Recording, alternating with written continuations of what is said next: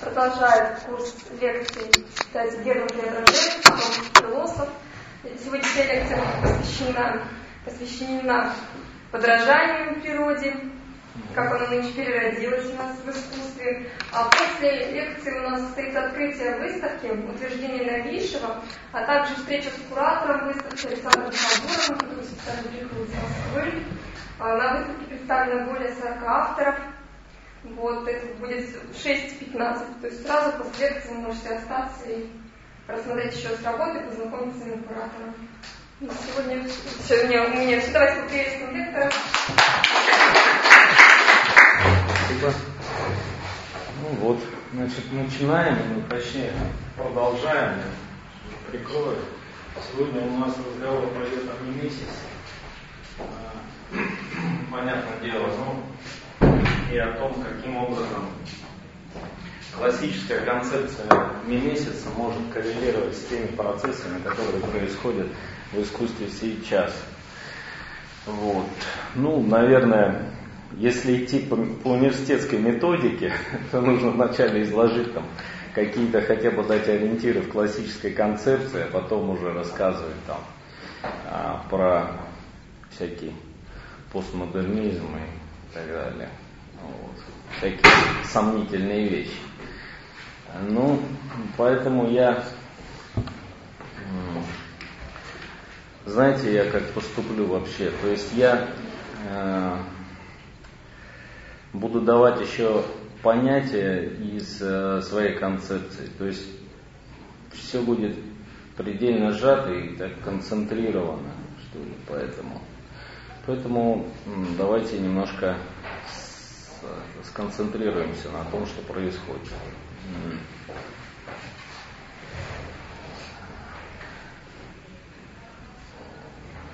Ну, в прошлый раз э, мы с вами остановились на Канте и Юме, на аналитике аффектов и на том, каким образом новое искусство позволяет или выстраивается на трансцендентальных принципах настройки чувственности. То есть каким образом синтетический характер опыта позволяет нам говорить о настройке чувственности в процессе события нового искусства.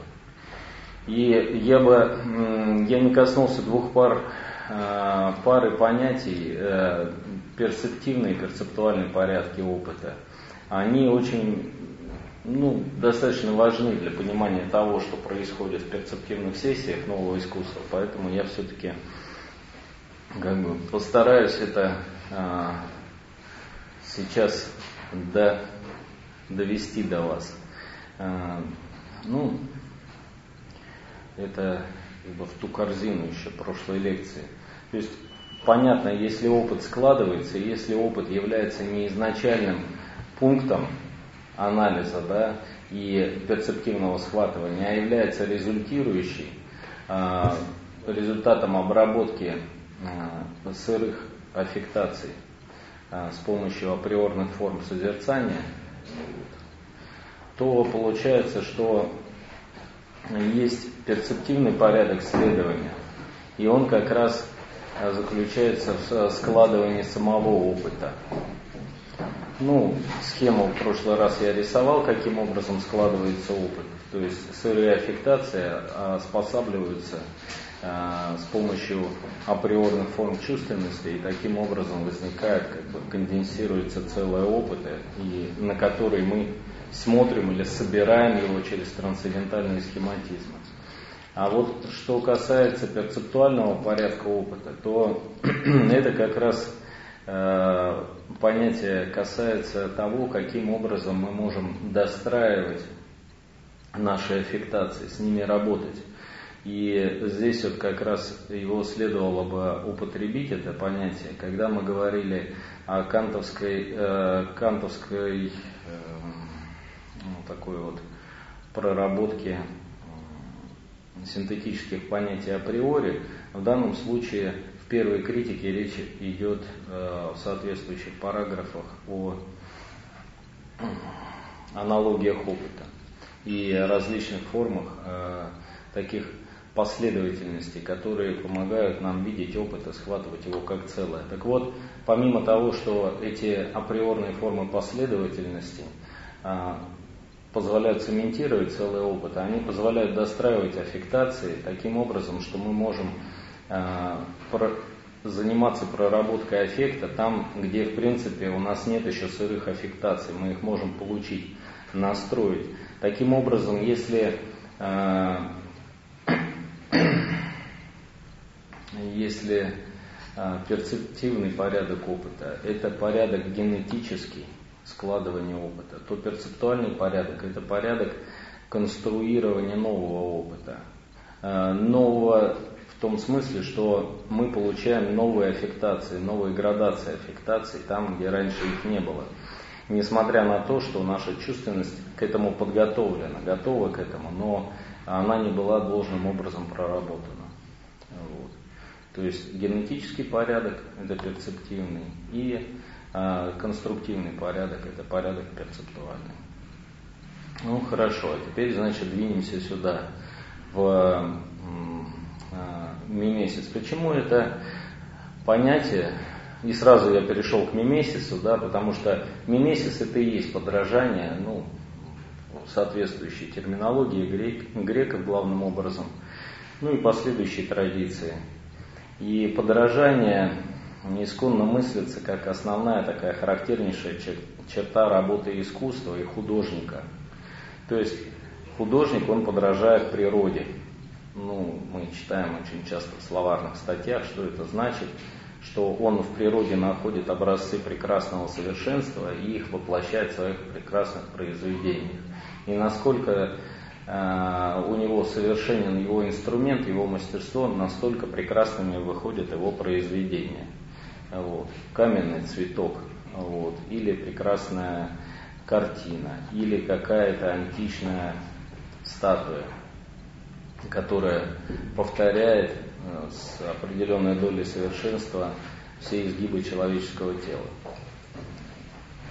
Ну, здесь не буду пересказывать концепцию месяца, я вас отошлю к соответствующим работам, потому что это традиция огромная, и по сути дела она продолжается, она в XIX веке опять вдруг возникает, то есть если Батю ее проработал там и вроде бы закрыл своей фундаментальной книгой о Мимесисе, да, происхождение искусств, по-моему, она называется, вот, то потом вдруг в середине 19 века вдруг опять эта тема всплывает у немцев вначале, потом у, э, в, этой, э, в американской школе, вот, они начинают изучать архаику, и потом как раз э, Рене Жерар, как раз и первые структуралисты французские, Левистрос, Левигрюль, они корреспондируют э, их открытие с тем, что делали американцы. Чуть-чуть параллельных таких движений.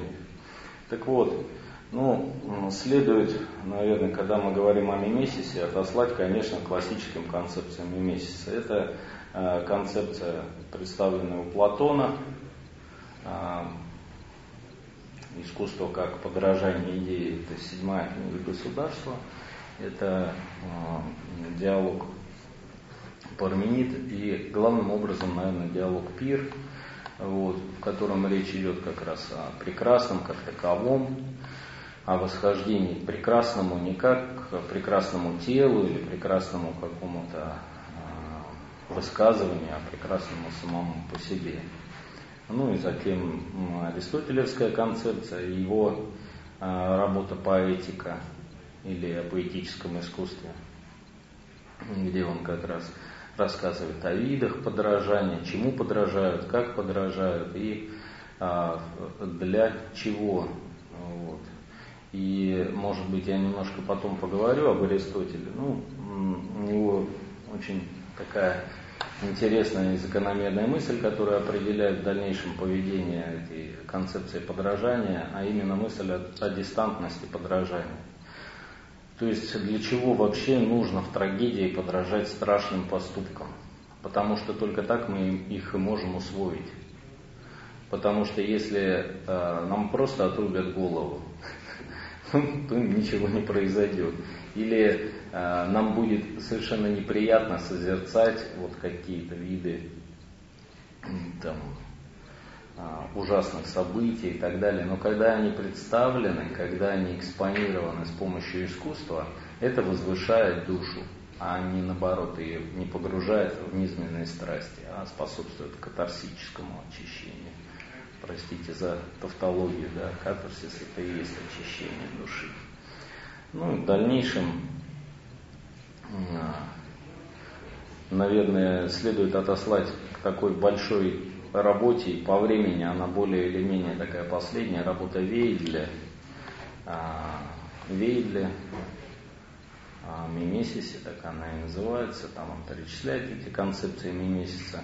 Ну и несмотря на то, что это не совсем такой канонический взгляд на Мимесис, все равно я как э, такой ученик, что ли, прилежный я должен отослать к работе своего научного руководителя по дороге Валерия Александровича. Работа, собственно, сектора аналитической антропологии а, Института философии РАН.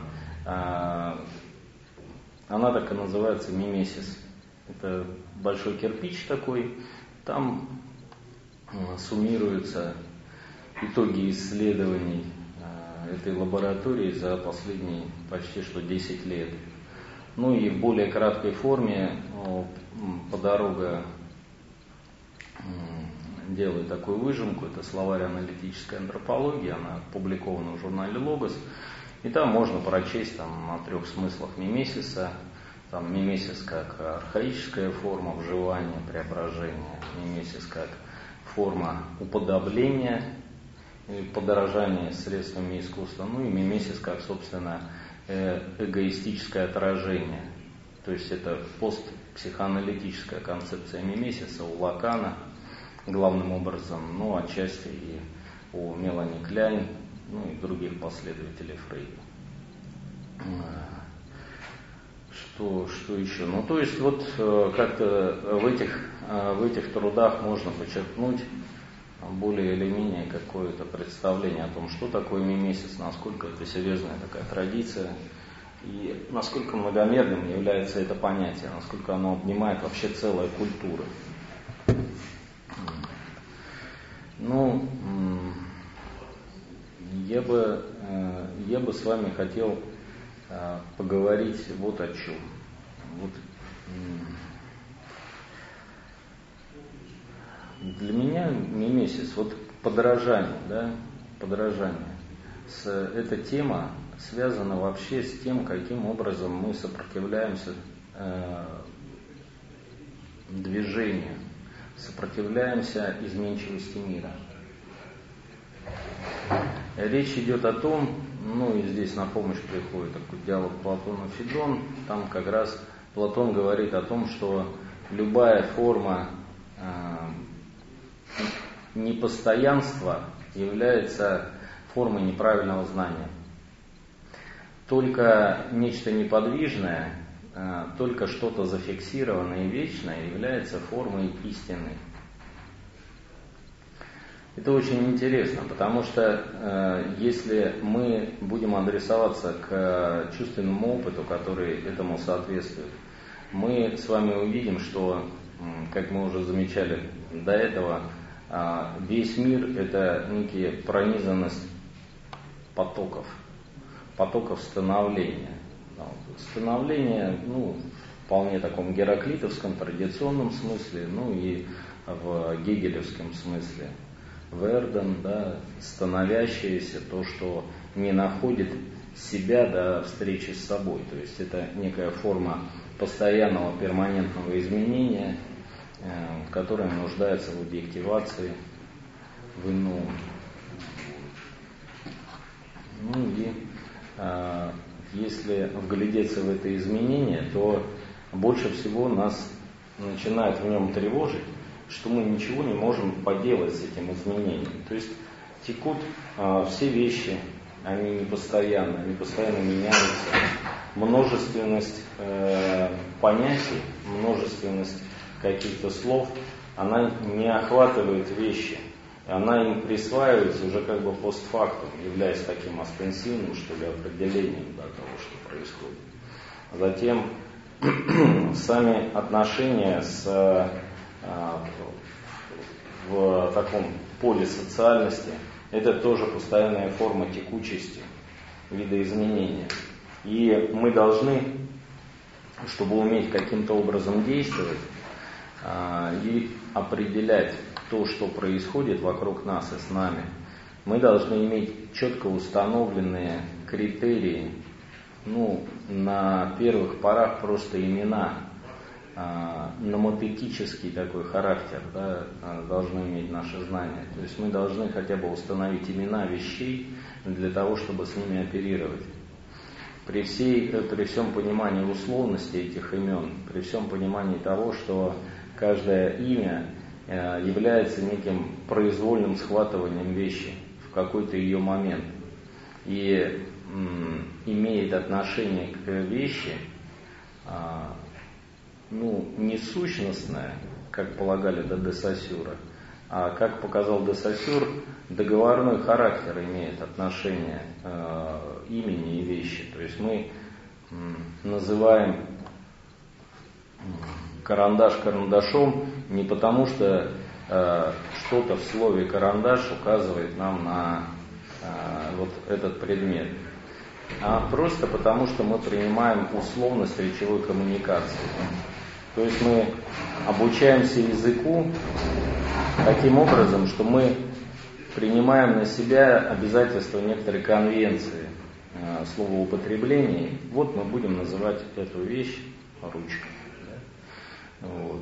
И таким образом ткется ткань э, означающих, которые собой накрывают текучую реальность и позволяют нам с ней оперировать. Ну, вот это желание э, иметь какие-то стабильные данные, сосчитать становление и предъявить их в понятиях, для того, чтобы затем оперировать с понятиями как с вещами, это э, первый такой корень вообще теории познания. То есть мы почему познаем мир? Ну, потому что мы стремимся определить вот эти стабильные данные, зафиксировать становление. Вот. И м, каким путем м, это происходит, указывает нам э, все тот же Платон. Вот я пока вот здесь вот похожу немножко вокруг Платона, потому что э, потом все-таки историческим каким-то путем хочу подвигаться и у Платона есть другой существенный диалог. Ну, это группа диалогов среднего периода. Софист сюда относится, да, Парменид венчает, да. И э, интересующий меня сейчас э, диалог, диалог политик. Вот. У, в нем Платон пытается определить э, ну, что же такое сущность того, кто занимается политическим, кто управляет, кто призван управлять. И строение этого диалога, оно древовидное. То есть мы выделяем какое-то родовое качество и э, обладает этим качеством э, определенный род живых существ, а другой не обладает. В этом э, ту отбрасываем половину, к этой переходим, выделяем еще одно качество, которое делит э, вот эту группу существ на два подвида. Один отбрасываем, который не обладает искомым качеством, берем этот, и так мы двигаемся. То есть, и в конце концов у нас останется только один, вот, один соответствующий тому, а, что должен делать политик. И вот этот способ работы с выделением понятия, с определением, является, э, Платон называет дихотомическим делением. Дихотомия, деление пополам, и там как раз э, устами Сократа и говорится, что Давай правильно для начала проведем срединный разрез. Вот.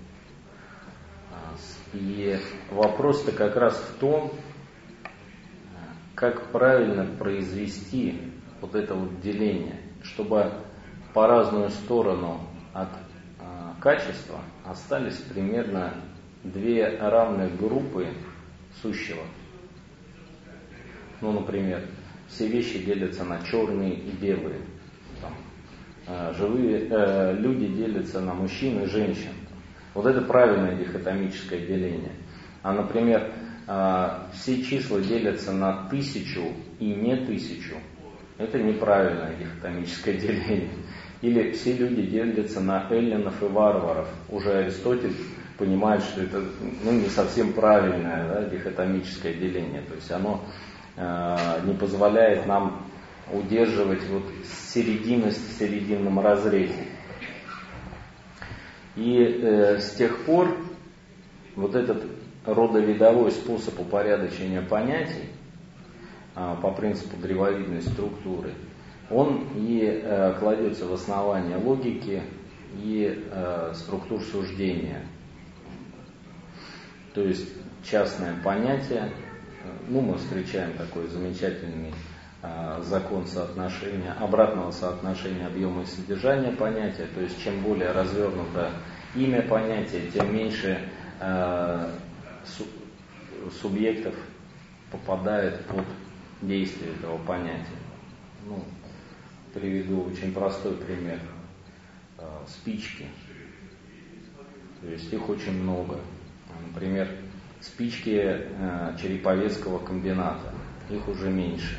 То есть, видите, понятие я определил длиннее, да? Э, не спички, а спички Череповецкого завода. А, а спичек там осталось меньше. Ну, то есть, вот, что подпадает. Ну и так далее, вплоть до определения конкретной вещи. То есть, когда мы разыскиваем, мы видим, что конкретная вещь, она в общем, до нее вот мы приходим с помощью такой вот э, э, наращивания мощности понятия. Но ну, э, вопрос как раз не в том, как дальше делить,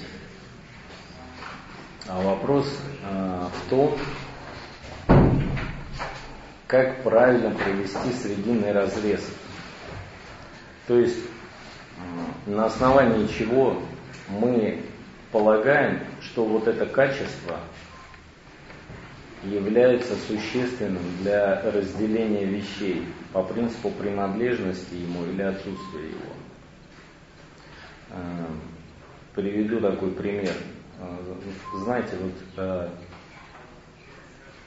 все на том же дихотомическом делении основываются опросники в тестах на психические отклонения. И в принципе, если человек попадает в какое-то соответствующее заведение, то его могут протестировать и определить, насколько у него нарушены логические связи. И вот эти логические связи, эти нарушения определяют с помощью того, может он провести а, правильно срединные разрезы или нет.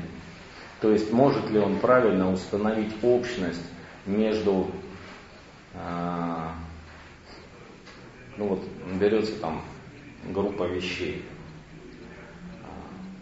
Ботинок, пальто, кастрюля и шкаф. Вот. И нужно убрать лишнее.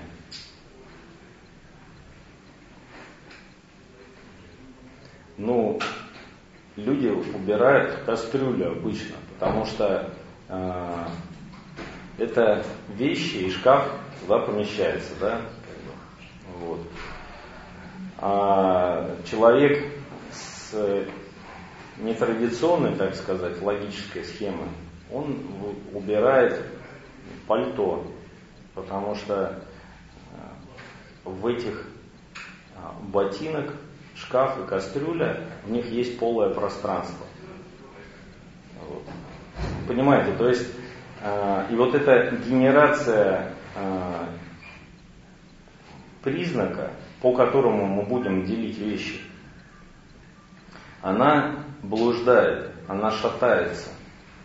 И нет каких-то вот цементирующих таких оснований, с помощью которых мы можем понять, что вот этот срединный разрез правильный, а другой нет.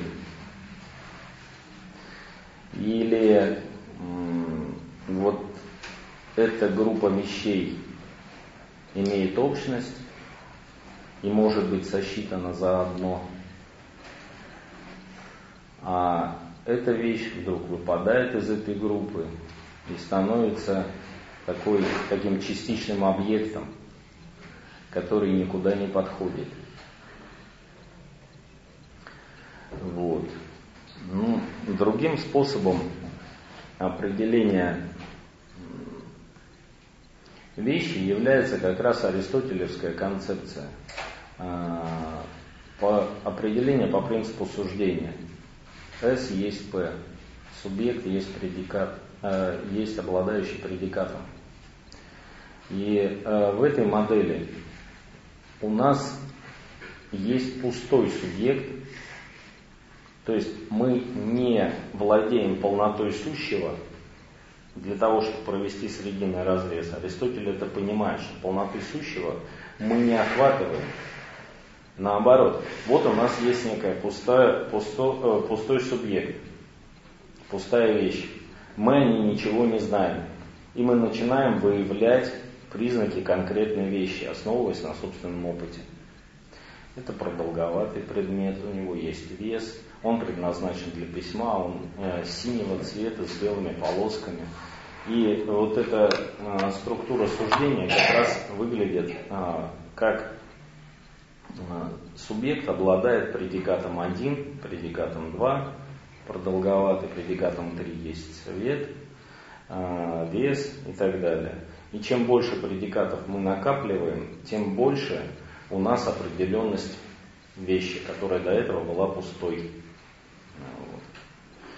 А, по сути дела, это вот два таких базовых способа наделения признаком и определения того, что есть некая вещь, вот, что она есть. А, и поэтому платоновская концепция мира вообще, она строится на мимесисе. На мимесисе у Платона выстраивается не только искусство, но и вообще познание. Потому что а, для того, чтобы производить дихотомический разрез, мы должны обладать стабильным набором качеств. Вот. У нас нет пустого субъекта, у нас есть идеи, с помощью которых мы проверяем, подходит ли вещь под эту идею или нет. Подходит ли э, какой-то э, как, какое-то действие или какой-то какой-то какой-то вещественный субстрат под э, некий образец или нет. И то, насколько хорошо он подходит под, э, под этот образец, настолько совершенным он и является. А совершенство в данном случае является способом степенью познания этой вещи. То есть, если вещь э, близка к понятию, к своему понятию, вот, и чем ближе она к своему понятию, тем более постижимой она является, потому что Постигнуть мы можем только понятие, но не саму вещь. И саму вещь мы постигаем только через понятие. Вот.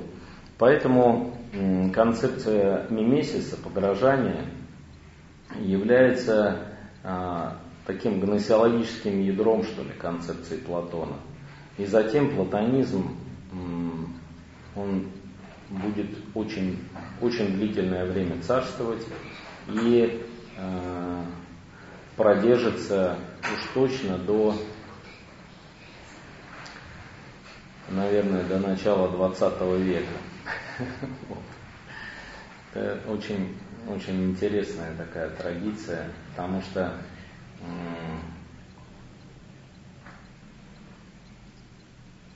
ну, вот Ницше очень интересно с Платоном работает, у него есть, ну и затем, конечно, Делезовская работа преодоление платонизма и а, его работа о Ницше, где он показывает, каким образом платонизм переворачивает вещи с, наизнанку. То есть показывает, что идея существует раньше вещи. В гносеологическом смысле да, но и в онтологическом тоже, в сущностном смысле. И если познание определяется приближением к идее, уподоблением идеи, то все вещи являются только тенями идей, а, слепками с эйдесов, бесконечно совершенных образцов, вот, которые как раз и обладают качествами, а, достойными познания. Они неизменны, вечны, пребывают всегда в одном и том же виде. Поэтому не только искусство а, подорожает, но подорожает вообще само бытие, а, подорожает э, совершенству идеальных образцов. А то, что не подпадает под какую-то идею, то является несущественным и может быть отброшено. Так же, как мы отбрасываем в дихотомическом делении Э, вещи, не обладающие нужным признаком. Также мы можем отбросить вещи, которые не э, уподобляются идее, например, мусор, вот, какие-то странствующие симулякры, видимости, несуществующие объекты. И э, все, что недостойно познания. То есть не все в мире достойно познания. Вот такова концепция Платона. И э, в этом смысле, конечно, достойными познания являются а в наивысшем смысле только совершенные идеи. Поэтому концепция диалога пир, она как раз и построена на восхождении к Эйдусу самого прекрасного, осуществляемой с помощью диалектики. А вот теперь, значит, посмотрим, каким образом э, работает Аристотель с э, миметическим усилием. То есть э, работа поэтика, работа Аристотеля поэтика, она посвящена ну, видам поэтического искусства. Да? А, и то, каким образом поэзия подражает. И наивысшему виду поэтического искусства уделено самое пристальное внимание, а именно трагедии. Э, Аристотель достаточно подробно анализирует трагедию и показывает, что подорожание, во-первых, имеет дистантный характер, об этом я уже чуть-чуть сказал. То есть для подражания э, важно брать вещи ну, во вторичном схватывании, что ли. То есть, ну это понятно. Ужасные события нас будоражат и принижают, мы смешиваемся с ними. А созерцание в виде постановки, сцен убийства, например, или а, какой-то ссоры, битвы,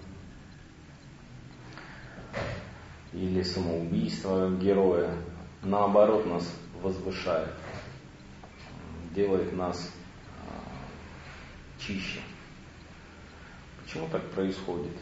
Ну, Аристотель на самом деле этого не объясняет. Он говорит, таково свойство человеческой души, что вещи должны быть даны нам через подражание самой, э, самые ужасные вещи для того, чтобы быть нами приняты, они должны быть даны нам через подражание.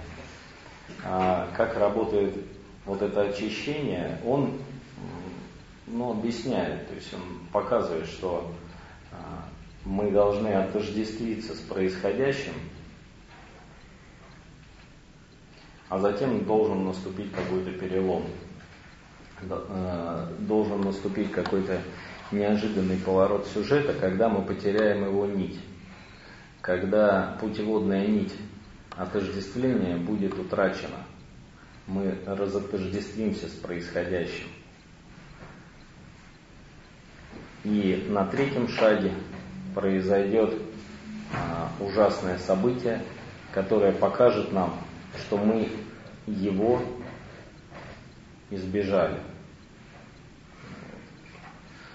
То есть на примере героя, который страдает и мучается, а, мы видим, что нас это обошло стороной, и мы а, испытываем счастье от того, что мы были спасены. Но мы были на волосок от гибели. Мы были очень близки, отождествившись с этим героем. А, и отождествляемся мы с ним наиболее полно, а, именно в той степени, в которой этот герой представляется неким совершенным ли, субъектом. Вот. А его деяния представляются такими ужасными испытаниями.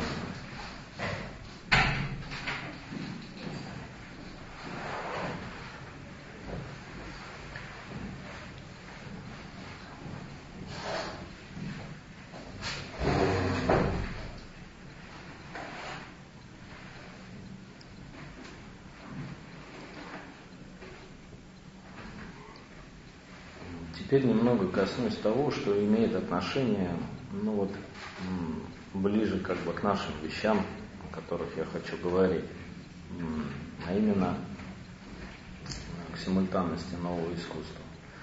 Вот Аристотель говорит, что для того, чтобы осуществилась и, э, задача катарсиса, то есть очищения, э, события должны быть представлены должны быть проэкспонированы. То есть э, любое действие в трагедии происходит на сцене. Мы являемся созерцателями, зрителями того, что происходит. Мы находимся на дистанции от происходящего. Оно нам предъявляется.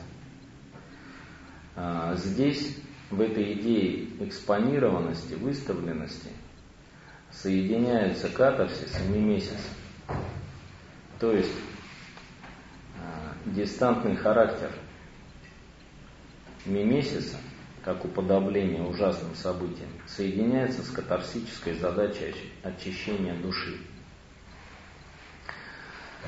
Только так, воспринимая страдания и ужасные деяния, как выставленные, проэкспонированные нам, мы можем вступить с ними в э, эмоциональную взаимосвязь.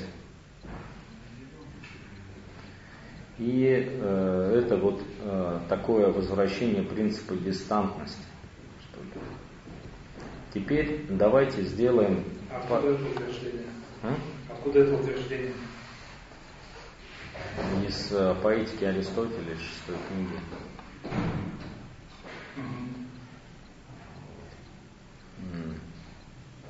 Давайте немного вернемся а, и посмотрим теперь э, смысл вообще. Но он вроде как не разворачивает, просто утверждает. Он говорит, ну, такова наша душа. Ну, то есть постулат, есть Ну, по сути дела, да. И вот когда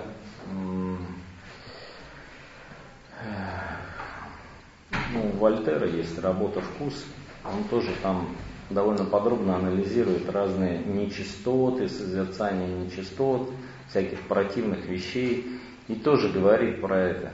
То, что мы их можем пережить через э, изображение в литературе, но сами в них окунуться мы не готовы. То есть у изображения того, что Бахти называл телесным низом, есть своя функция в искусстве, а, но этой функции лишены сами нечистоты. Ну, я хотел предложить немножко пойти в более такой родовой изначальный смысл миметического, а, именно а, в работу мимосов – Мимосы – это участники мистерий древнегреческих. И на самом деле вот этот изначальный глагол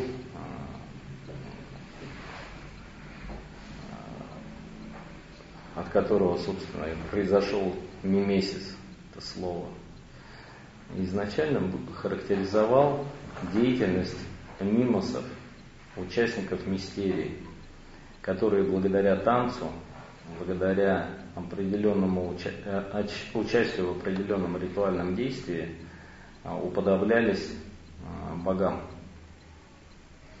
То есть а, здесь мы сталкиваемся не с подражанием богам, так как им подражает, например, статуя прекрасная, или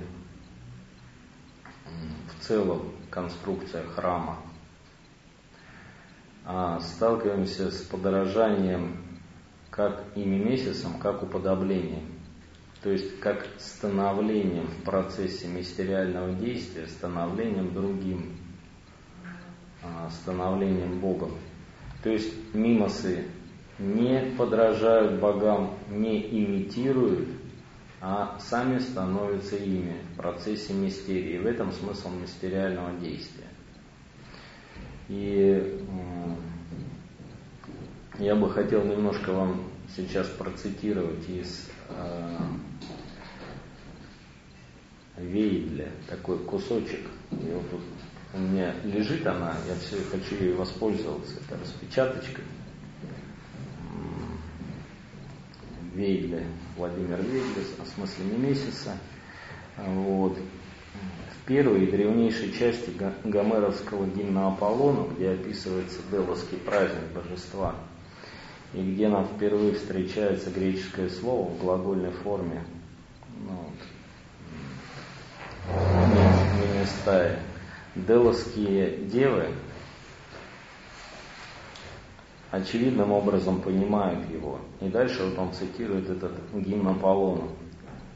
Слова и танец всех людей Миместая. Каждый хочет сказать а, слова и танец всех людей. Каждый хочет сказать, что он говорит сам. Так устроено их прекрасное пение. Ну, а, позволю себе как-то немножко проинтерпретировать это. Вот это миметическое действие, как а, становление другим уподобление. Уподобление тому, однако, чему ты не знаешь, что ты уподобишься. То есть это не уподобление какому-то образцу, а запуск режима становления иным через миметическое действие. Уподобление чему-то а, такому, другому, которое неизвестно какое другое, но это не ты. То есть миметическое действие в качестве уподобления и родового своего значения выступает не как уподобление образцу, а как действие, направленное на снятие своей сущностной определенности и запуск движения, которое делает тебя иным. Иным э, но в каком смысле? И вот этот гимн, а, гомеровский гимн Аполлона, он а, говорит недвусмысленно о том, что все люди, все люди находятся в этом танце от веку. Всегда изначально находятся в этом танце уподобления, а, совершают этот ритуал подавляющий ритуал. И каждый, дальше такая немножко загадочная фраза, ну, на самом деле, э, надо ее еще раз прочитать. Каждый хочет сказать, что говорит он сам. Так устроено их прекрасное пение. То есть для того, чтобы ну, то есть, когда мы думаем, для чего устраивается этот танец, для чего он вообще устроен, для чего происходит это постоянное движение уподобления, как становление чем-то иным. А, оказывается, что а, это движение, уподобление рассматривается людьми как движение в поисках своего голоса, обретение себя. И обрести собственный голос – это некое соревнование, некий огонь, а, в котором мы соревнуемся в этом танце с другими за обретение собственного голоса, за утверждение того, что мы говорим сами.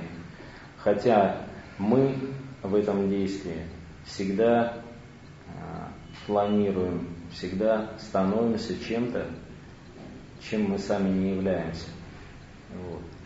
Вот это парадоксальный способ работы вот этого миметического усилия, как становление иным, при этом утверждение себя, а, связан с мистериальным характером вообще миметического усилия и с его изначальным родовым смыслом. Вот. Поэтому... Каким смыслом? Родовым.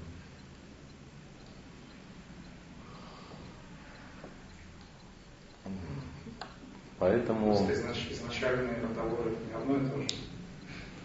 Я, очень, я, я, просто серьезно, правда, очень споткнулся про это родовое. Угу. Можешь как?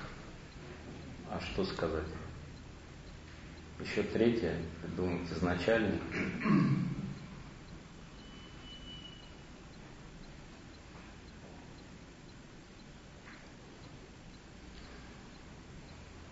Ну, вообще это ну, интересно. без, без разворачивания. Вообще интересно работать со словами, потому что ну вот мы берем какое-то понятие, да, тот же самый эффект, начинаем его рассматривать, почему эффект является впечатлением или не является таковым. Почему впечатление может быть первичным эффектом, а тогда вторичные эффекты какие? То есть, если первичные эффекты это удовольствие и страдания, то вторичные эффекты это что? Это гордость, унижение, достоинство, обида, надежда, вот. совесть в конце концов. А совесть это уже некий третьестепенный эффект, связанный с этикой. Вот. Но оказывается, что в принципе при переводе этих слов они очень сближаются. И когда мы следим за трансформацией вообще самого слова, впечатление, эффект, что это такое вообще? Все это в принципе градация одного и того же.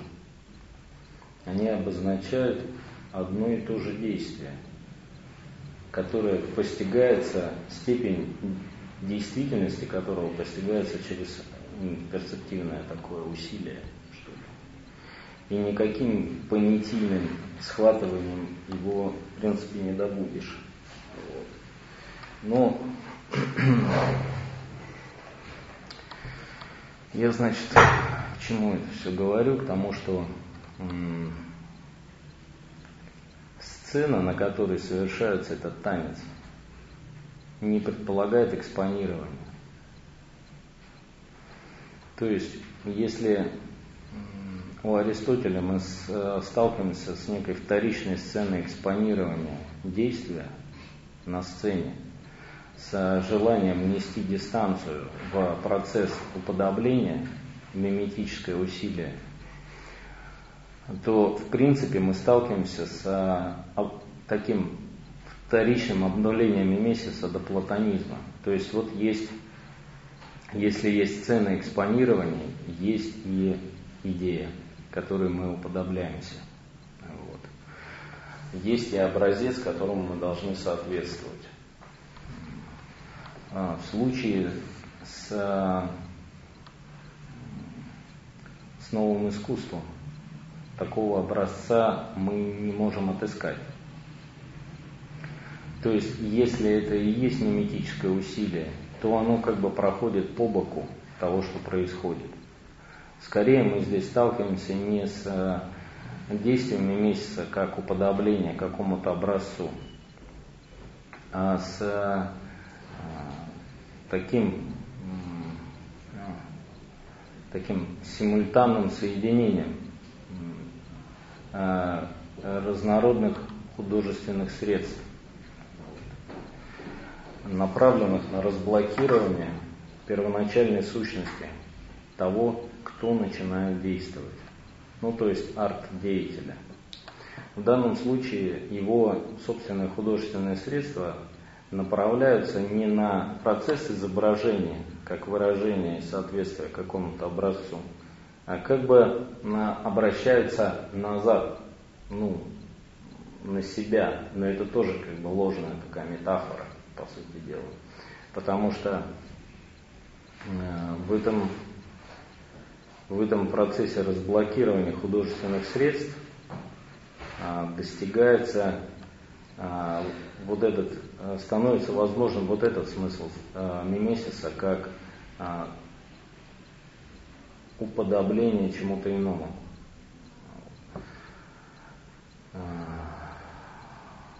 Ну, об этом, наверное, я буду подробнее говорить, когда буду говорить о субъекте нового искусства.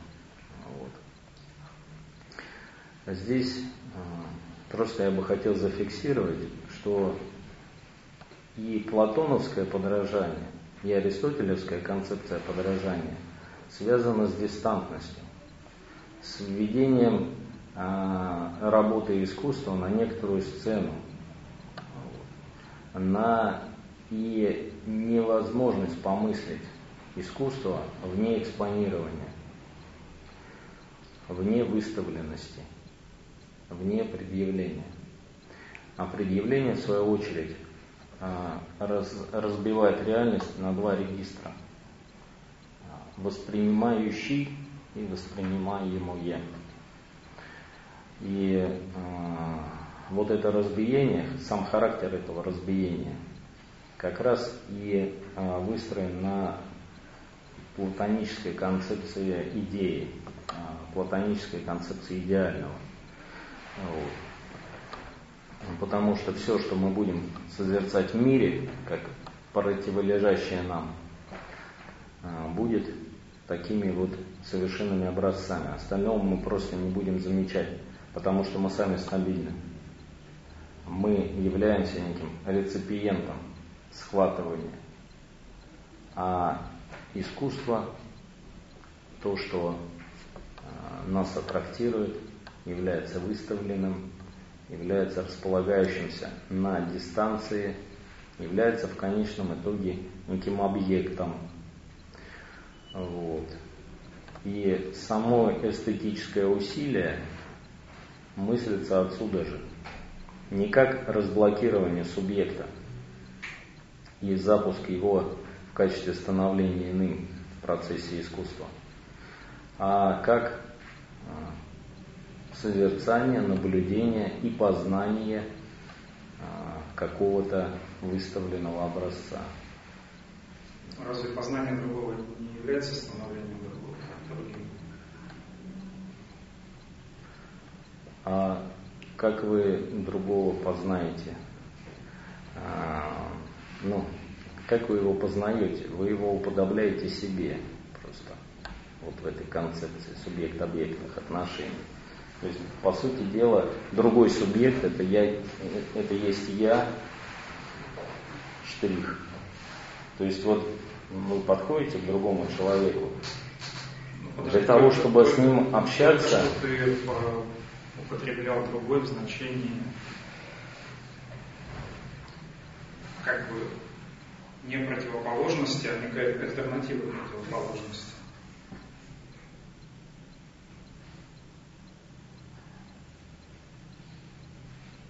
Или нет?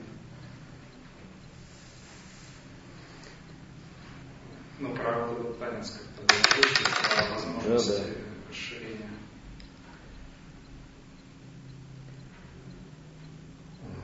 Ну, я, собственно, про это и говорю, про то, что, ну, давайте вот разделим сейчас при ответе на этот вопрос, разделим не месяц и отношения с другим. То есть вопрос об интерсубъективности, ну, взаимодействии субъектов. Да. О, ну, в общем и целом, что можно сказать по поводу интерсубъективности? а, ее проблематичность связана вообще с тем, что есть субъект. Очень, очень такое глупое утверждение. Верное. Потому что пока у нас есть классический субъект, пусть даже трансцендентальный, в виде познающего корпускулярного единства, направленное а, на мир вот, своим познанием, у нас все взаимоотношения с другим будут редуплицирующей формой схватывания. Ну, то есть другой будет приемлем мной только как мой собственный дубль.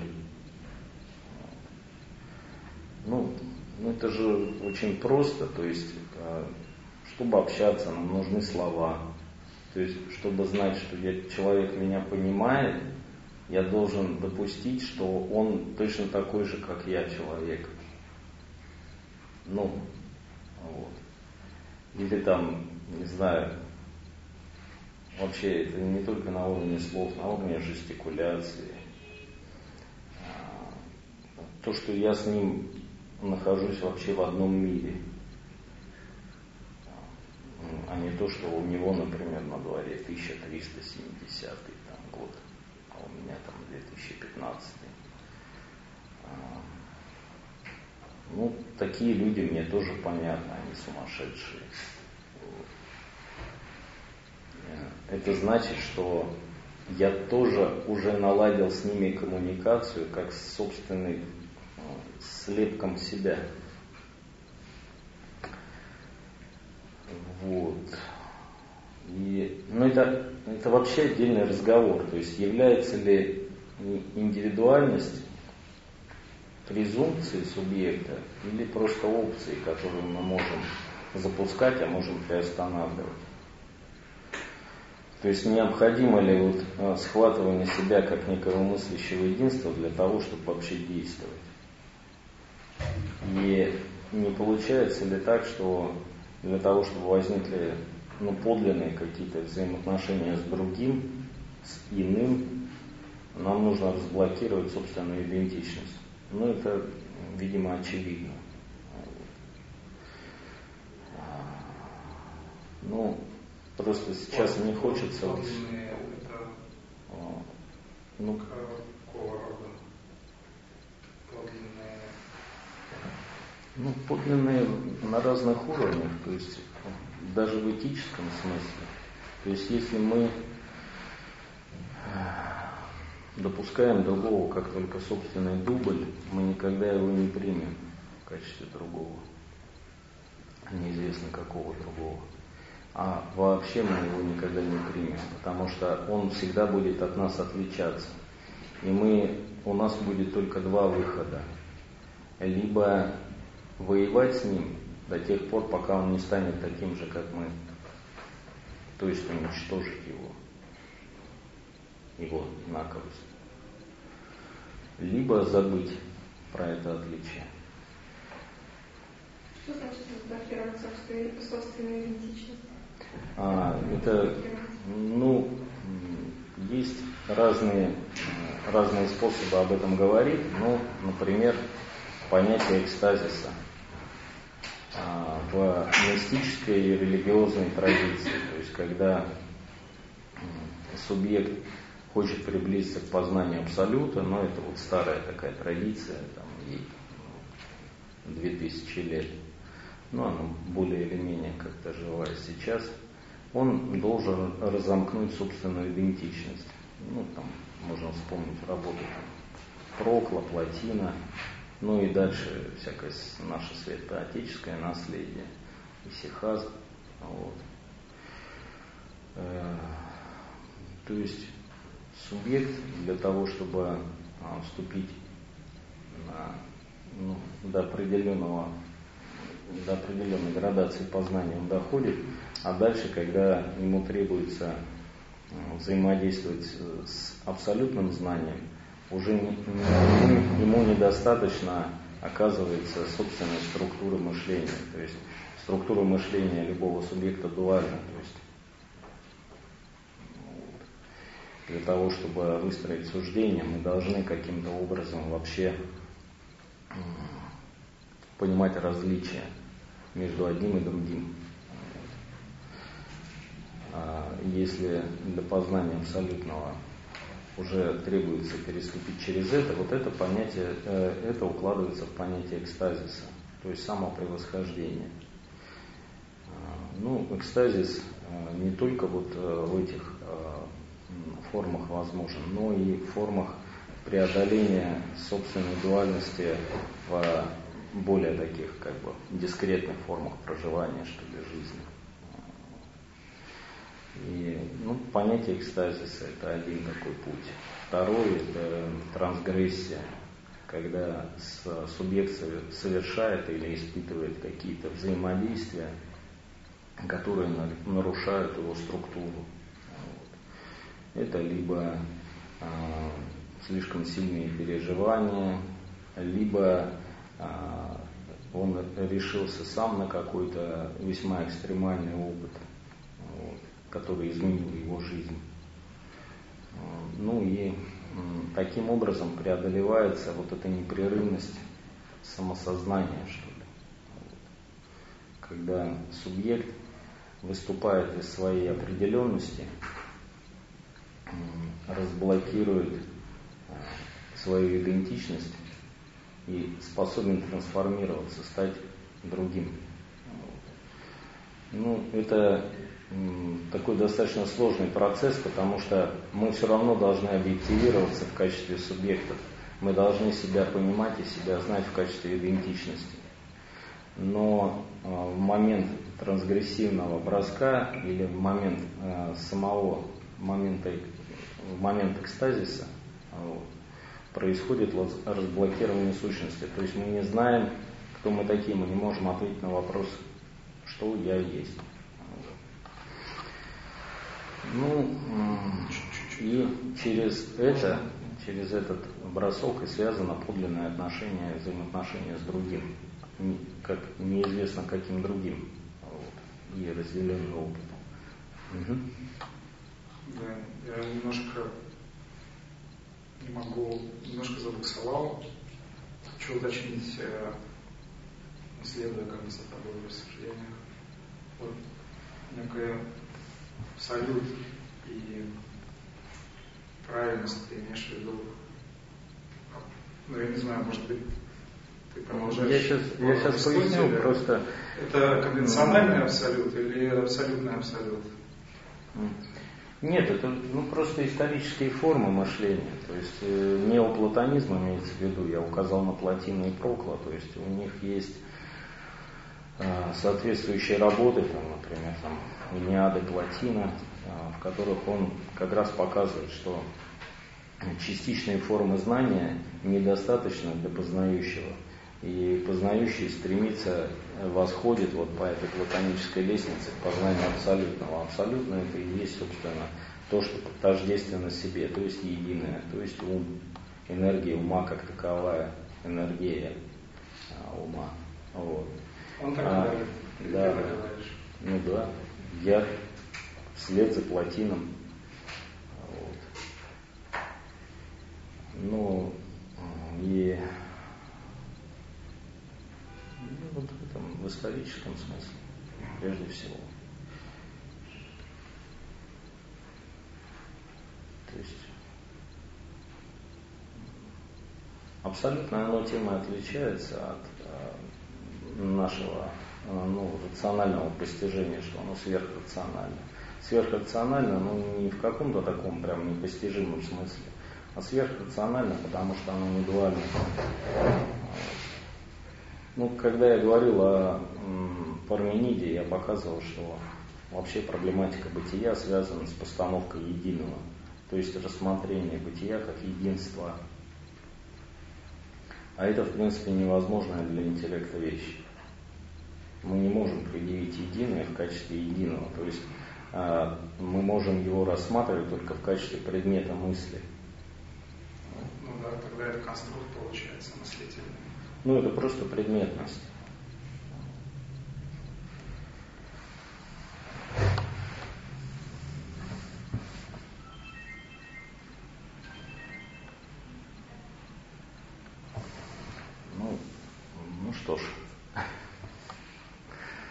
Давайте еще на вопросы поотвечаю. Или мы будем идти туда, куда хотелось идти.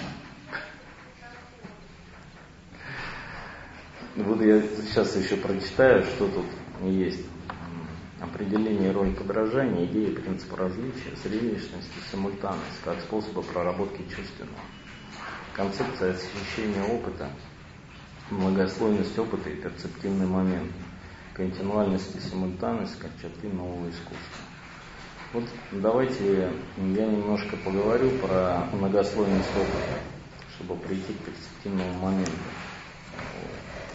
Потому что, ну, в принципе, можно сделать отдельную лекцию, как вот такой коллоквиум, то есть побеседовать, поотвечать на вопросы. Но процессе лекции, если я буду отвечать на вопросы, реагировать на это, на все, то ну, ничего хорошего не будет из этого. То есть она просто удлинится. То есть я на следующей лекции буду пытаться рассказать, да, рассказать то, что не рассказал на этой. Ну, как в прошлый раз, то есть ну, там Александр начал с места задавать вопросы. Я не рассказал там про Канта кусочек.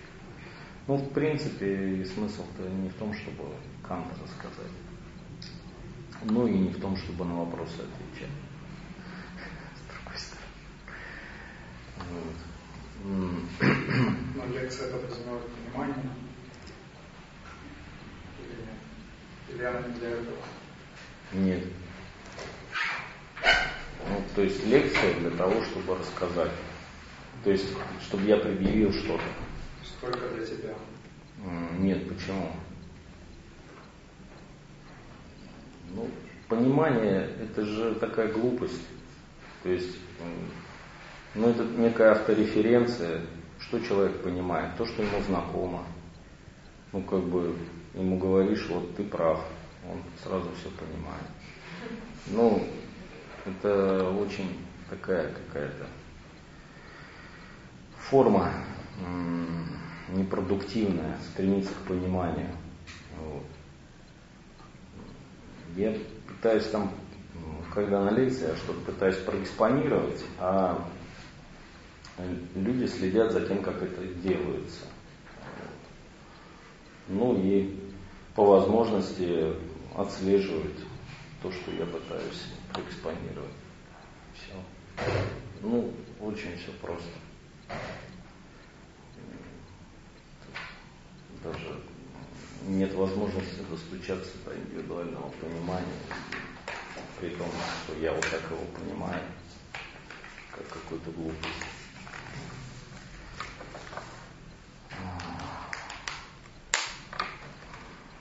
Тут видите, еще сложность в чем? В том, что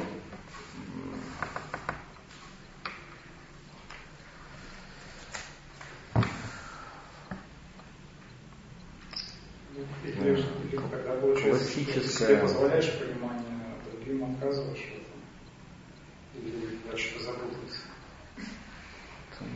Нет, я просто пытаюсь что-то показать. Вот. И все. Я не пытаюсь прямо объяснить, чтобы это было понятно. Ну, например. Показать это никак не коррелируется с письмом.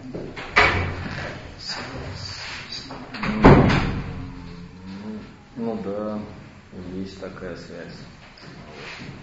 Но в данном случае вот а, просто сейчас ну, наше общение, оно такой троллингом таким отдает, что ли, с твоей стороны. То есть ну, я не знаю, как это я термин. Я, я, я искренне хочу понять тебя. Я вообще вот к искренности тоже так же отношусь, как, как к пониманию. Вот. То есть это человеческие, слишком человеческие вещи. Это такие симптомы вот, чего-то. Жизни. Жизни. Вот. Формы жизни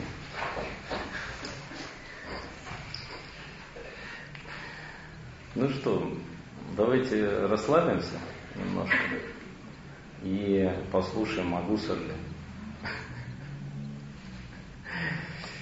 Или напряжемся и послушаем о Бениамине немного. Ну что, не знаю даже, наверное. Давайте продолжать уже. Давайте.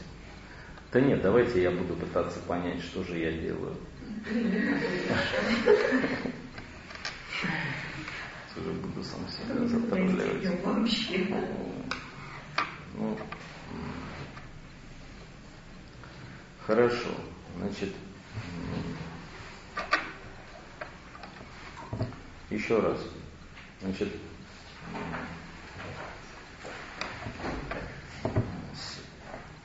есть экспонированность искусства, а есть симультанность. Чем симультанность от экспонированности отличается? В узком, совершенно таком приземленном смысле моей лекции. В том, что экспонированность работает с формой дистантности, а симультанность работает с переплетающимися потоками и разблокированными идентичностями.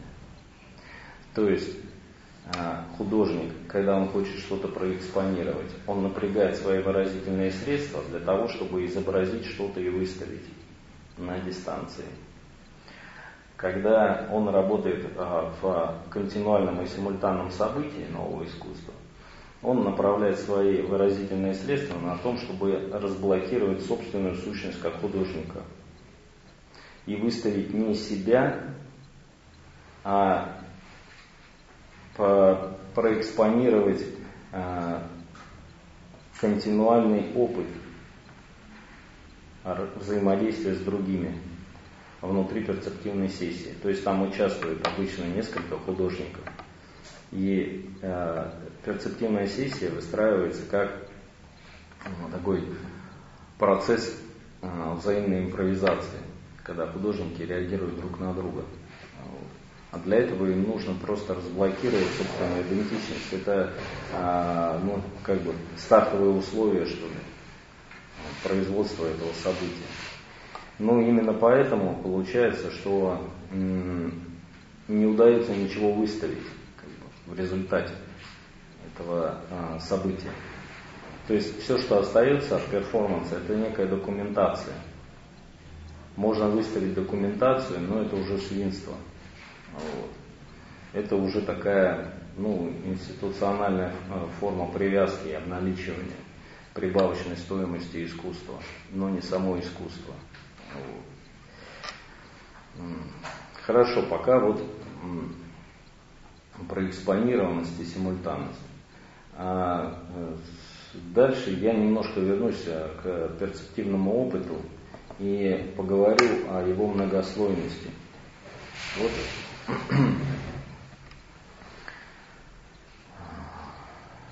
ну, наиболее такой близкой э,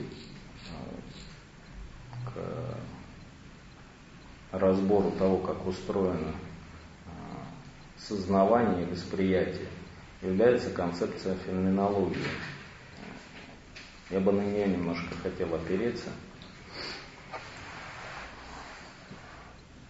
Сколько вообще время но объективно не лекции, а самого процесса. Сколько сейчас? 5.20. Потому что там в 6 же начнется. Вот. Итак, э, ну, весь, весь опыт – это опыт сознавания, так? Э, вернемся к понятию присутствия. То есть, что такое присутствие? Это некая, а, некая данность, изначальная данность мира, как мира. А, об этом мы говорили, по-моему, на второй лекции с вами. И о том, как здесь вообще устроена близость искусства и присутствия его выражения. Ну, а континуально, как выражается присутствие? Что такое присутствие в качестве некой континуальности? Это опыт сознавания, потока, следующих друг за другом, и здесь воспользуюсь термином Гуссерна, феноменов сознавания. Феномен – это интенциональная структура. Что значит интенциональная? Значит, а, в основе конструирования феномена является, лежит а, направленность на что-то. То есть не бывает сознания пустого ни о чем. Сознание всегда наполнено. И так Гуссерль выражает смысл присутствия. То есть э, наше присутствие в мире всегда чем-то наполнено, мы всегда что-то сознаем. Какую-то вещь, событие, воспоминание, ожог, не знаю, свободное падение. Всегда наше сознание направлено на что-то. И вот эта фигура направленности, Гусар говорит, называет ее интенциональностью. А, по Гусарлю поток сознания, он состоит из таких дискретных актов. Актов сознания. И а, для того, чтобы познать, из, э, как устроен наш опыт, мы должны применить к нему процедуру редукции.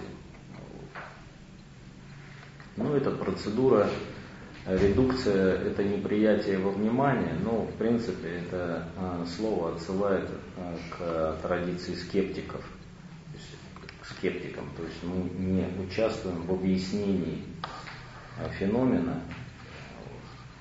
Ну, по Гусарлю мы не участвуем определенном уровне сознавания. И таким образом его как бы отсеиваем.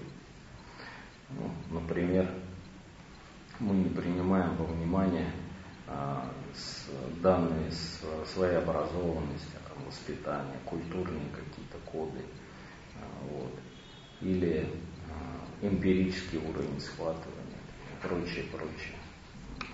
Ну и второй фигурой очищения опыта является эпохе по Гусарлю, то есть не э, воздержание от суждения.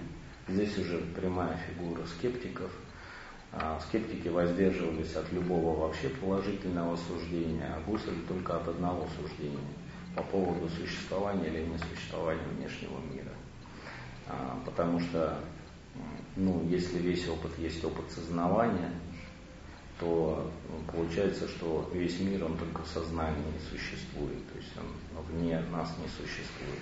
Тут такой тупик солипсизма маячит на, в конце тоннеля. Но Гусарль его обходит и говорит, что для самого опыта сознания мы, нам не важно, отвечаем ли мы положительно на вопросы существования внешнего мира или отрицательно. Поэтому мы можем, то есть опыт сознания не меняется от этого и показывает это там во второй части логических исследований. А, и поэтому нам мы можем просто не отвечать на этот вопрос некоторое время. Ну, пока мы пишем там 13 томов Гусарлианы, например. То есть мы можем воздержаться от ответа на этот вопрос. Ну, ну, суть, чем, чем привлекателен вообще Гусарль, ну, не вот этими хитростями, да, а тем, что он показывает, что каждый, а, каждый акт сознания, он многослоен. И а, сознавая, например, вот этот стол, мы одновременно воспринимаем всю многослойность этого конструкта. То есть, ну, как я вам как-то говорил о вот этом фонаре или чем-то еще там, что у него есть обратная сторона, да, это входит в структуру восприятия. То есть мы видим вещи целостными, мы знаем, как они устроены, для чего они нужны. Целый шлейф значений, они упакованы в э, один акт восприятия и не просто при, пристегнуты к нему, как хвост у собаки, волочаться там за ним. Ну, например, от это красивый стол, было бы неплохо, чтобы он у меня стоял дома там, и так далее. Нет, дело не в этом. А, вся эта многослойность опыта и позволяет быть феномену целостным, позволяет нам удерживать его в качестве целого, а опыту не распадаться. И э, в результате процедуры редукции мы можем вычленить уровни сознавания э, предметности и отбросить некоторые уровни. Ну там эдетический уровень, эмпирический, уровень культурных установок, интенциональные горизонты и так далее. То есть здесь, ну, трансцендентальная феноменология Гусарда, она достаточно терми, терминирована. Вот. И этим подкупают часто. То есть ну, достаточно освоить эту терминологическую азбуку, и вроде как бы все очень становится научно. Вот. Ну, и в центре процедуры редукции, очищения опыта а, находится фигура категориального созерцания.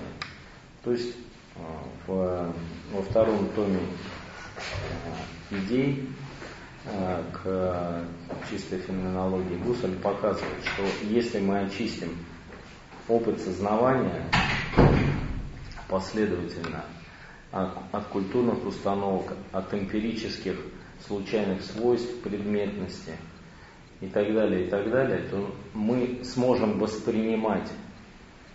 И, ну, Гусель говорит более аккуратно, мы будем усматривать сущность самого феномена как такового в качестве данности. То есть мы не будем ей выводить из воспринимаемого. А достигнем такого уровня восприятия, при котором, это Мизин фотографирует, а, при котором нам будет дана а, восприятие сама сущность феномена. Вот. Это акт идеации, а получающееся это категориальное созерцание. Вот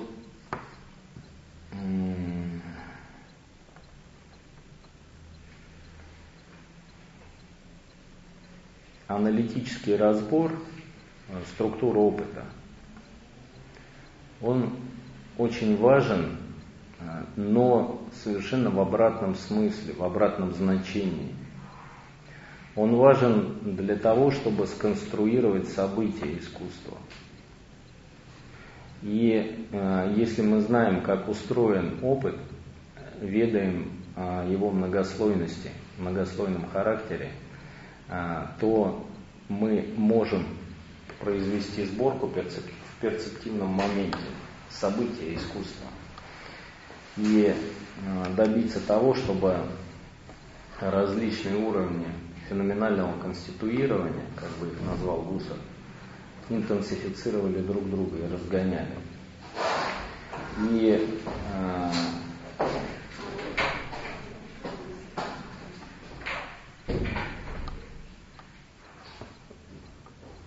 это уже будет не конститутивный уровень опыта, а э, проективный и конструктивный. То есть мы сможем сконструировать такой перцептивный момент, в котором а, наиболее полно резонировали бы с друг другом разные уровни а, чувственного опыта.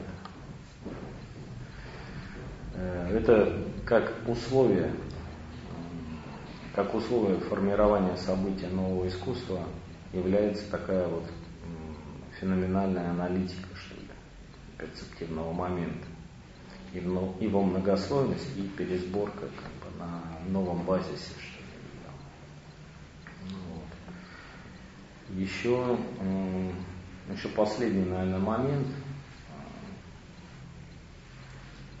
а, о котором я сегодня еще успею сказать, это момент континуальности, как свойство события нового искусства. Вот. Ну, вначале несколько слов вообще о самом событии, потому что новое искусство работает уже не с э, объектами и их экспонированием, а с э, созданием ситуаций, а через э, ситуации созданием событий. Ну, свойствами события занимаются такие философы, как Ален Бадил. Вот.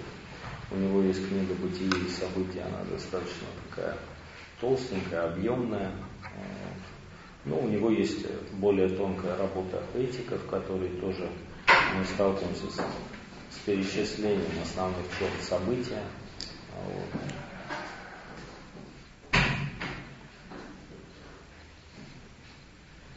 Для события характерна незавершенность, проективный характер, потом верность событию. То есть мы для того, чтобы сохранять события, событийный характер своего присутствия, мы должны быть верны миссии события. Но что это такое, мы не можем знать. Но это очень интересная такая э, работка, можно ее прочитать, она буквально там 100 страниц, как тоненькая. А, так вот, что же такое событие? И чем событие отличается от объекта? Событие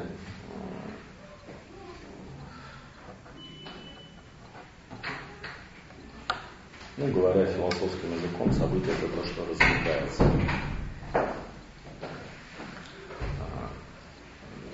Размыкается а, описание той ситуации, в которой мы находимся. И вот когда такое размыкание происходит, это первый признак а, возникновения события, событийности. И поэтому в первом приближении продуцированное событие связано с а, такой, с таким сломом установки, что ли. Ну там, не знаю, вот, я веду киносеминар еще о элите. Там мы смотрим часто такие редкие фильмы разные, редкие и попадаются и шедевры, попадаются какие-то действительно мусорные картины, когда не знаешь, что, что попадется. И вот мы смотрели то ли шедевр, то ли мусор, дети чугунных богов прошлую среду, той неделе. И там камера показывает, что такое вот слом ситуации. Ну, это может быть и микрослом, да, микротрещины такие. Ну, то есть камера показывает Липецкий металлургический комбинат. Такие трубы торчат, урбанизм такой, э, металл везде, ну, жуть, такая пар какой-то из, выходит из э, гудков, вот, серый цвет. Ну и, и камера работает очень близко. И вдруг крупным планом на очень низкой высоте через, через кадр пролетает вертолет. Так. Вот. Ну, это такой вот э, с, э, слом восприятия происходит. Ну, микро, микросдвиг такой. То есть мы не ожидаем того, что мы видим. И ситуация дает, дает сбой. То есть всякий раз, когда мы а, фиксируем какую-то ситуацию, да, мы уже знаем, что в ней возможно. А события связаны с тем, что возникает какой-то странный аттрактор, то есть стран, странное такое обстоятельство, которое притягивает и отвлекает наше внимание, а, которое разблокирует устоявшийся характер ситуации, делает ее, пусть на некоторое время, непонятной, не, ну, необъяснимый, что ли. Ну, хотя это слово такое какое-то мистическое, необъяснимый, какое-то такое, веет каким-то таким, от нее какой-то далью. Вот. Я говорю о простых таких сломах восприятия. Ну, там, не знаю. Вы здесь наверняка уже все просозерцали. Ну и вот здесь вы как раз и видите такие вот сломы. Вот. Суриковская, да, картина. Тут вот везут эти сани, на них черный квадрат стоит. То есть когда-то это, а, ну, на каком-то уровне это просто такая ирония, да, на каком-то там а, это какой-то ребус, как вот в случае с купанием красного коня в воде, видите, да, красный конь аж 2 написано. Вот. То есть это смысл, который вторичный, он считывается уже ну, постфактум, что. А, вот. И а, таким образом а, ситуация это первый шаг к тому, чтобы стать событием. Но это только подступы к, к событию. Дело в том, что если к событию легче пройти не через слом ситуации, а через конструирование события. Это на самом деле такая нехитрая мысль, которая а, приходит сразу как-то в голову, потому что если мы пытаемся нарушить целостность ситуации, то мы боремся постоянно с а, желанием интеллекта и мышления и ощущений наших а, скомпоновать заново ситуацию в новый гештальт, накрытие новым понятным колпаком значений. Вот. А если, ну и мы каждый раз должны будем снимать вот эту определенность ситуации через введение новых странных аттракторов. То есть мы должны будем чувственность постоянно ломать, ломать, ломать. Каждый раз достигая в ней эффекта такого зависания. И э, искомым эффектом является не сама ирония, не степ и не э, ну вот, как бы выпадение э, решения головоломки. Да? А искомым является вот этот минимальный момент дистанции от ситуации. То есть, когда мы понимали, что мы увидим, ну, представьте, если это будет не репродукция да, суриковской картины, а реальная картина в натуральную величину, как она есть. В Третьяковке, по-моему, это суриковская картина. Она же огромная. Вот. Или там взять Рембранта «Ночной дозор», который вообще во всю комнату, там, девятиметровый такой полотно. И вы там идете по этому Рейхсмюзеуму там, в Амстердаме, вы знаете уже там, вы 10 раз вы были и смотрели на этот ночной дозор. Ну, еще раз пришли посмотреть, там, кому-то показать. Да? И вы приходите, поднимаетесь на второй этаж, раз, поворачиваетесь, и там вот такой вот вместо ночного дозора, там просто такой выбеленный кусок. Вот. А, ну, конечно, вы потом, сама фигура современного искусства и является снятием, новым гештальтом в данном случае. То есть вы сами себе объясните это, ну это типа современное искусство. Вот. Это вот такое извращение, постмодернизм. Но это уже будет формой снятия разблокированной ситуации. То есть ее вторичным вторичным накрыванием, что ли, новым гештальтом. Но важно, когда а, искомым моментом, как раз вот что я хочу сказать, является вот этот момент ненакрытости ситуации, разлома, разомкнутости. И вот эта разомкнутость ситуации, ну, это и первый шаг к событию, с одной стороны, а с другой само событие. Если мы сможем создать не, э, событие не через ситуацию и слом ситуации, а создать ненакрываемое событие, как симультанное и континуальное единство, то вот это и будет искомым видом а, произведения искусства в новом искусстве.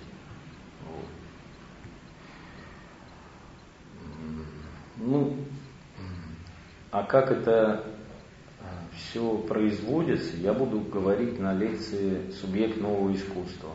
Буду рассказывать про как раз вот про интерсубъективность, про разделенный опыт, про опыт идентичности, снятие идентичности. Вот. Ну, про это чуть более подробно буду говорить. Потому что сегодня, конечно, невозможно было одновременно говорить и про немесисы, и про интерсубъективность. Это просто разные вообще кластеры, что ли. Вот. Ну и немножко подытожу я такую распавшуюся, разъятую лекцию о немесисе. А, на самом деле, а вот для этого я и воспользуюсь Бенемином. Ну, ну, Вальтер Бенемин, у него есть очень много классных работ. А, очень хорошие, там, малые какие-то произведения, там, о русской матрешке, например, или о Лескове, когда он говорит, вот этот рассказчик. Сейчас уже мало кто умеет рассказывать истории. Но самой, наверное, цитируемой работой Бенемина является а, произведение искусства в эпоху его технической воспроизводимости. Работа с самым зубодробительным названием, слабо выговариваемым, вот, уже в конце а, лекции. Там речь идет вот о чем. То есть Бенемин анализирует как раз форму выставленности форму представленности искусства. Классическая живопись, фреска, потом станковая живопись, потом э, гравюра, затем литография, потом фотография. И упорядочивает этот исторический процесс как некую форму такой дегенерации самого искусства и самой реальности. Дегенерации в каком смысле? Ну, это вообще свойственно эпохе такой модерны, рассматривать э, классику как форму дегенерации. И, в принципе, здесь и Хайдегер тоже рядом, потому что Хайдегер, для Хайдегера таким объектом критики является техника, техническая выставленность, поставленность всего и вся на службу планетарной техники. А у Бенемина таким утраченным и носталь... вызывающим ностальгию является аура произведения искусства. А, это такое одно из самых неуловимых понятий у Бенемина, но при этом одно из центральных, потому что он как раз по принципу утраченности ауры произведения искусства и упорядочивает вот эти формы, вплоть от а, станковой живописи до фотографии, да, которая позволяет копировать, копировать, копировать. И здесь уже вообще снимается вопрос об оригинале копия копии такая же копия, как и э, другая копия. То есть они неотличимы друг от друга. Теряется вообще различие между оригиналом и копией. Ну и вот Бенемин, когда объясняет, что такое аура, он прибегает к такой интересной метафоре. То есть говорит о том, что произведение искусства, э, у него есть свое место и э, свое неповторимое ощущение, которое его окружает свой гений, что ли, говоря таким античным языком. Гений, который присутствует рядом с ним, и который неотступно свидетельствует о его подлинности. Ну, так же, как если вы созерцаете закат, то это некое целостное событие. Невозможно оттуда вырвать только что-то одно. Вот. И целостность, первая черта, а вторая – это неповторимость этого события, его уникальность. Уникальность этого заката конкретного. И в этом смысле важно сохранять для подлинности искусства важно не терять связь с этой аурой, вот, с аурой произведения искусства. А что касается а, того, если мы все-таки не будем так сожалеть об утрате ауры, но не будем впадать вот в такой интеллектуальный трэш типа Бориса Гройса. То есть мы не будем говорить о том, что произведение искусства ценно только настолько, насколько оно стоит, там, ну и позволять себе всякие такие ходы, как бы, ну, провоцирующего характера, то есть такая интеллектуальная провокация. А, попробуем вглядеться в то, что, по сути дела, имитируя подлинность,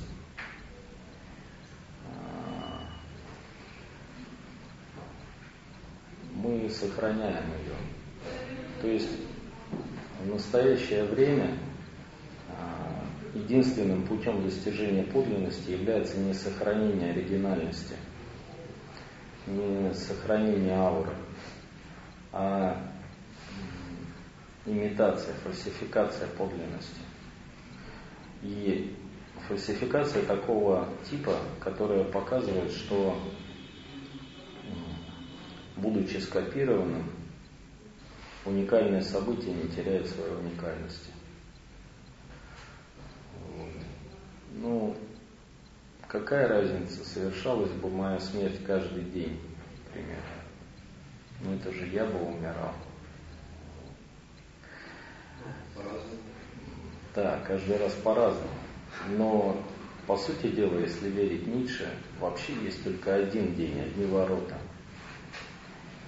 которых разбегаются в разные стороны, повторяющиеся повтор... фигуры вечного возврата. Вот.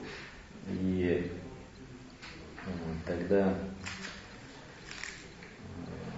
мы просто физически не можем сохранить уникальность события. Каждый раз любая подлинность будет сфальсифицированной подлинностью.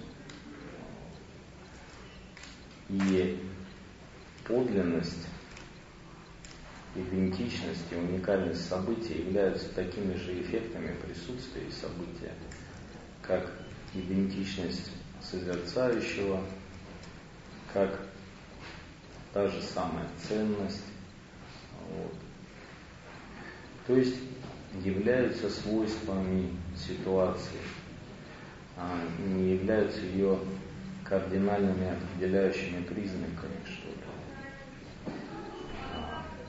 Вот если хорошо,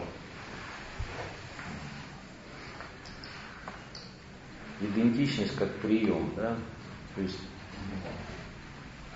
вот вы, вы входите на какую-то выставку. Пора заканчивать, да? Сколько времени? Без 11.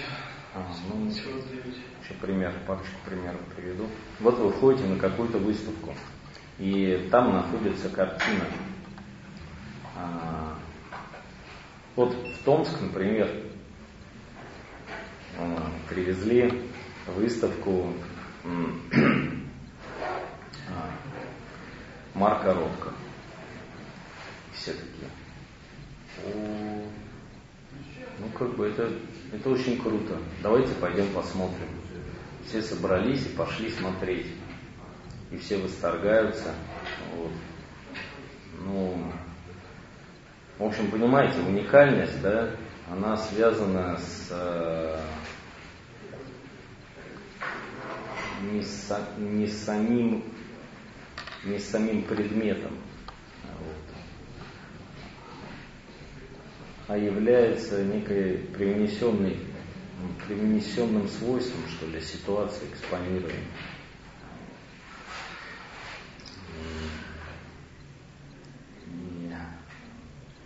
Уникальность тоже может быть выставлена. Так скажем.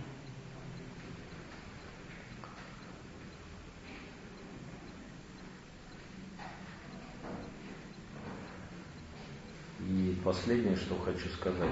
Если уникальность может быть выставлена, может быть приемом может быть свойством ситуации, а не определяющим генетическим истоком произведения искусства, как думал Бенемин, Следовательно, уникальность можно продуцировать, сделать событием.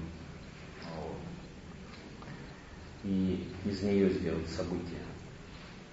То есть использовать уникальность, идентичность и а, такую вот все свойства оригинала, которые ему присущи, в качестве условий для создания события. Ну ладно, я прошу прощения, что я стал реагировать на вопросы с места. Но и за счет этого я там парочку связей не успел просто договорить. Ну, надеюсь, что все равно что-то мне удалось сказать и продолжим в следующий раз. Спасибо. Спасибо.